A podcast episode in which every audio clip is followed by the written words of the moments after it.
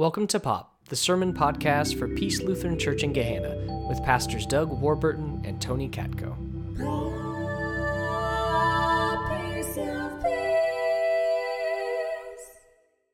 It is such a joy to be with y'all this morning. If we haven't met yet, my name is Drew Tucker, and I'm the dude that shouted pizza from the back of the room.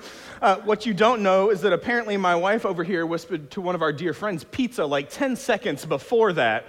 So it's a match made in heaven, right? I am overjoyed to serve as the executive director at Hopewood Outdoors. It has been since June that I've been in this role, and it's been a deep, deep love so far in shepherding this ministry.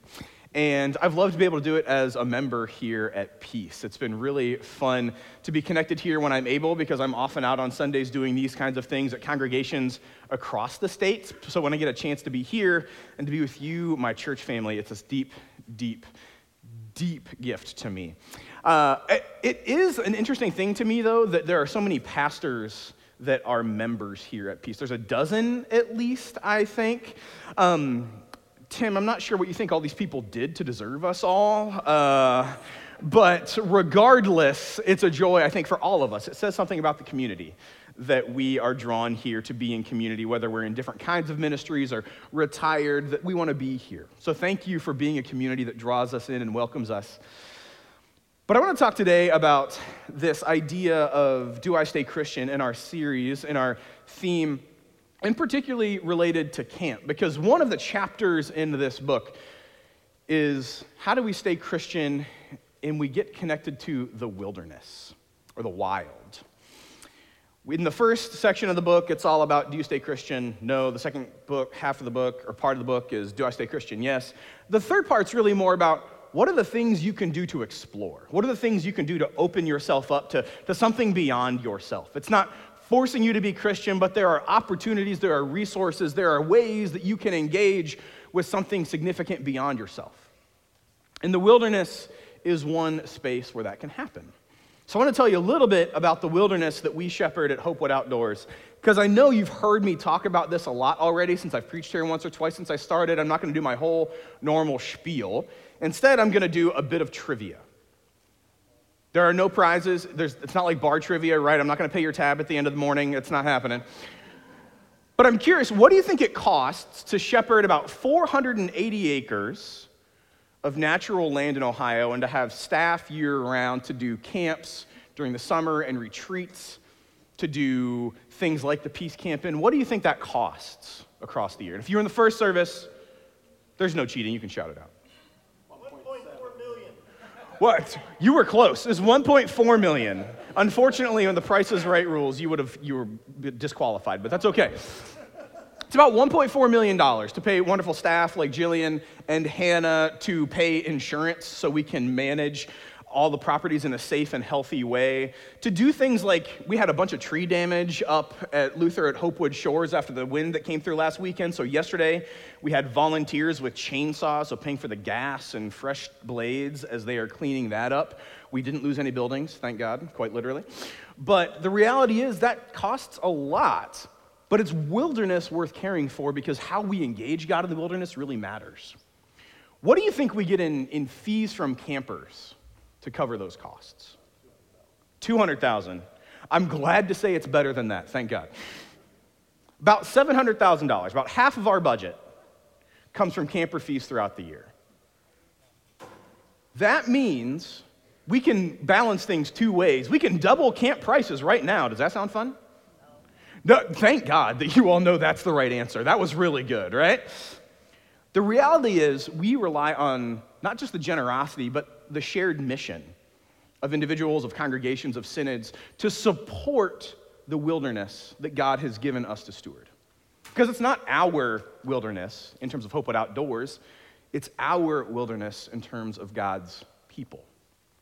And so that is something that we are committed to doing. And we're committed to doing it not just for ourselves, but for people beyond the church. Because here's the last piece of trivia. How many of our campers, what percentage of our campers do you think are members of a Lutheran church? 50 50. This is the right answer. 50% are members of a Lutheran church. 20% are aren't a member of a faith community at all. There's something about the wilderness that's drawing people that are not a part of our congregations. There's something about the wilderness that's drawing people that aren't a part of any faith community. And they're finding something of significance out there. So, the question that I have for us today is what is it about the wilderness that draws us, no matter where we come from, no matter what our church home might be, if we have one? So, I'm curious if you have ever been out in the wilderness and just felt an experience of awe or wonder, being overwhelmed with beauty or significance in some ways. That happened to y'all in any way? I, at a young age, even. That's great. I love that. I remember one time as a very smart, very safety minded 19 year old being at the Grand Canyon and definitely not climbing over a fence, not recommended, to lay with my head over the edge and stare a mile down into the earth's crust and feel so afraid and yet so loved at the same time. Because the wilderness was so vast and so, so dangerous, and yet so majestic, so beautiful, that I knew even though I couldn't see much of anything at the bottom, that I somehow had a place in this.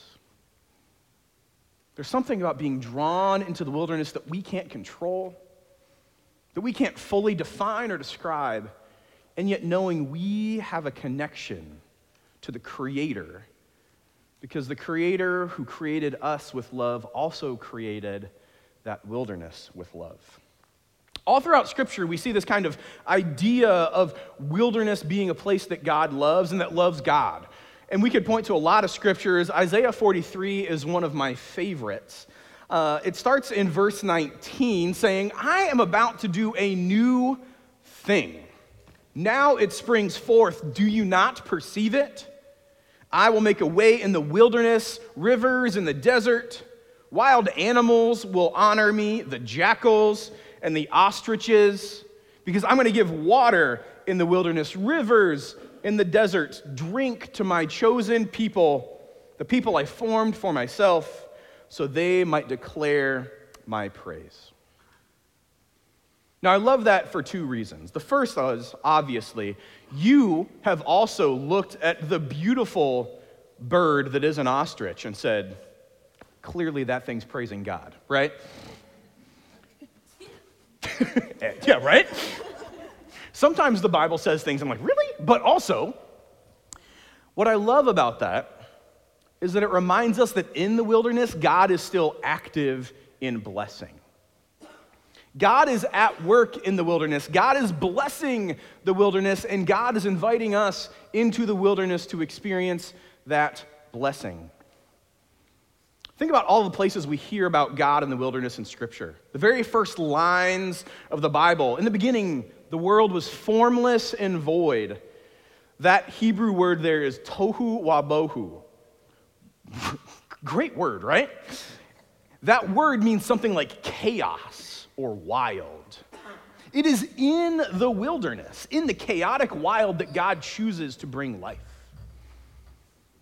And then God invites an enslaved people into the wilderness to bring them freedom. God leads them with a pillar of fire at night and a pillar of cloud by day. God protects the prophets from oppression in the wilderness. God leads Jesus in the wilderness to face and overcome temptation. My favorite wilderness story in the Bible is the baptism of the Ethiopian eunuch, someone who, by definition, in the Old Testament would not have had a place amongst God's people. But as this eunuch meets the Apostle Philip, and as they talk about the scriptures, this eunuch asks, What is to keep me from being baptized? And it's not in a church building, not in a baptismal font, but in a pool of water in the wilderness that Philip says nothing. And Philip baptizes this person into the family of God. That's what happens in the wilderness. But if we don't find ourselves in the wilderness, how will we ever find that kind of God? I think about how often we try to tame the wilderness in our lives. How many of y'all live in places where you have things like requirements for how long your grass is, or how many weeds are in your flower beds, or you feel compelled to get like buckets of toxins to throw on your sidewalk so there's no grass growing up through the cracks? So, preen and Roundup are all of a sudden what we're using to try to tame the wilderness in our lives. What happens after a couple of weeks? The wilderness comes back. We try so hard, so hard to tame the world in which we live, to make it septic. And instead, what happens? There's this voracious movement of life that says no matter how hard we try to erase the movement of life, God is at work to bring newness again and again and again. The wonder of the wilderness is that we can't control it all.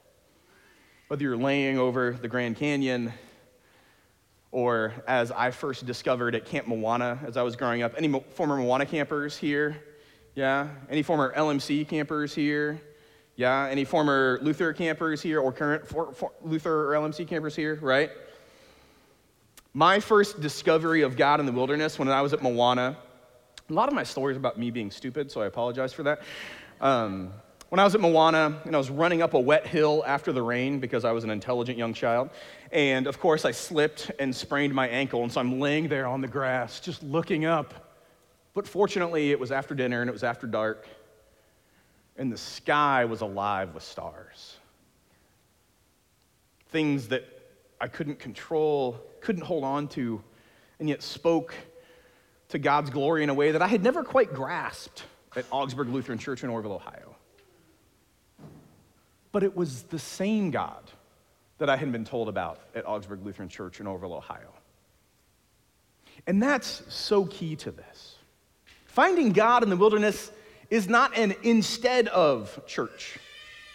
It's not a avoid the people of faith, avoid the worship experience. It's an addition to. Because sometimes we need the structure of church. Sometimes we need the rituals of the doxologies that we sing, of the meals that we share, of bumping another rump next to you. Okay, maybe not that one, but we need a lot of other kinds of ritual, right? But sometimes the ritual reminds us that God cannot be contained. And so, to find that experience of God, we've got to get outside of our comfort zones, of our normal habits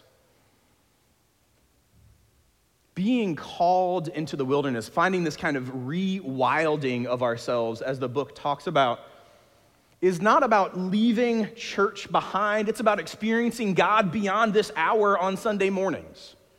It's about engaging with God outside of our normal routines. Because guess what? God cannot be contained by the box of church, but nor can God be contained by the box of the wilderness. God invites us to experience the blessing of the wilderness so that we might recognize the blessing that God is in here too. That we might find ourselves in awe and wonder of the talents that people share, of the gifts that people bring, of even the wonder that we could get some people moving at the nine o'clock service, right? It happened. Believe it or not, it's a thing. The reality is, God cannot be contained by any of our structures. God is not limited by any of our movements. And so it's our movement into new places, into the wilderness of our lives, that God invites us to experience that wonder. So, to paraphrase Jurassic Park's Dr. Malcolm, life finds a way. The invitation is for us to go out and find life so it doesn't have to force itself into our busy schedules. Doesn't have to break through the cracks in our sidewalks. The invitation here is to remember that the God who created the stars and created you wants you to experience the stars outside of the light pollution. The God who experiences the love for you as one of my favorite chapters in all the or favorite verses in all the Bible, that God walks with us in the garden at the time of the evening breeze.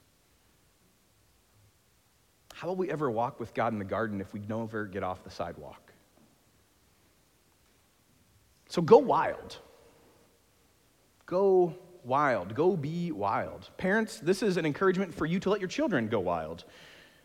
Sometimes sending them to camp for a week so you don't have to be the one to care for them as they're wild, right? Yeah, right? But more than that, it's an invitation to be okay with not being in control. That's, Michelle will tell you that's hard for me. It's, it's not my spiritual gift. But it's an invitation to enter a space where you realize there's nothing you can do to solve a windstorm except clean up afterwards.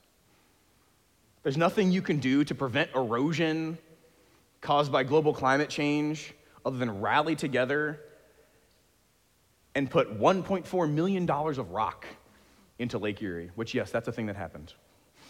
If you want to hear more of the story, talk to Jillian and Hannah after church. There's nothing we can do to control it, but there is blessing in it. So go find the blessing that is beyond your control. And my last invitation for you is you know people. You absolutely know people who are like that 20% that I talked about before people with no church home, no faith community, who are looking for something significant beyond themselves. But they're probably never going to show up in a church like this first. So take them an invitation, something from the table, one of the little goofy uh, camp, happy camper things the ones that look like they're squatting. Yeah, those are the ones. Take them something and invite them to experience God in the wilderness.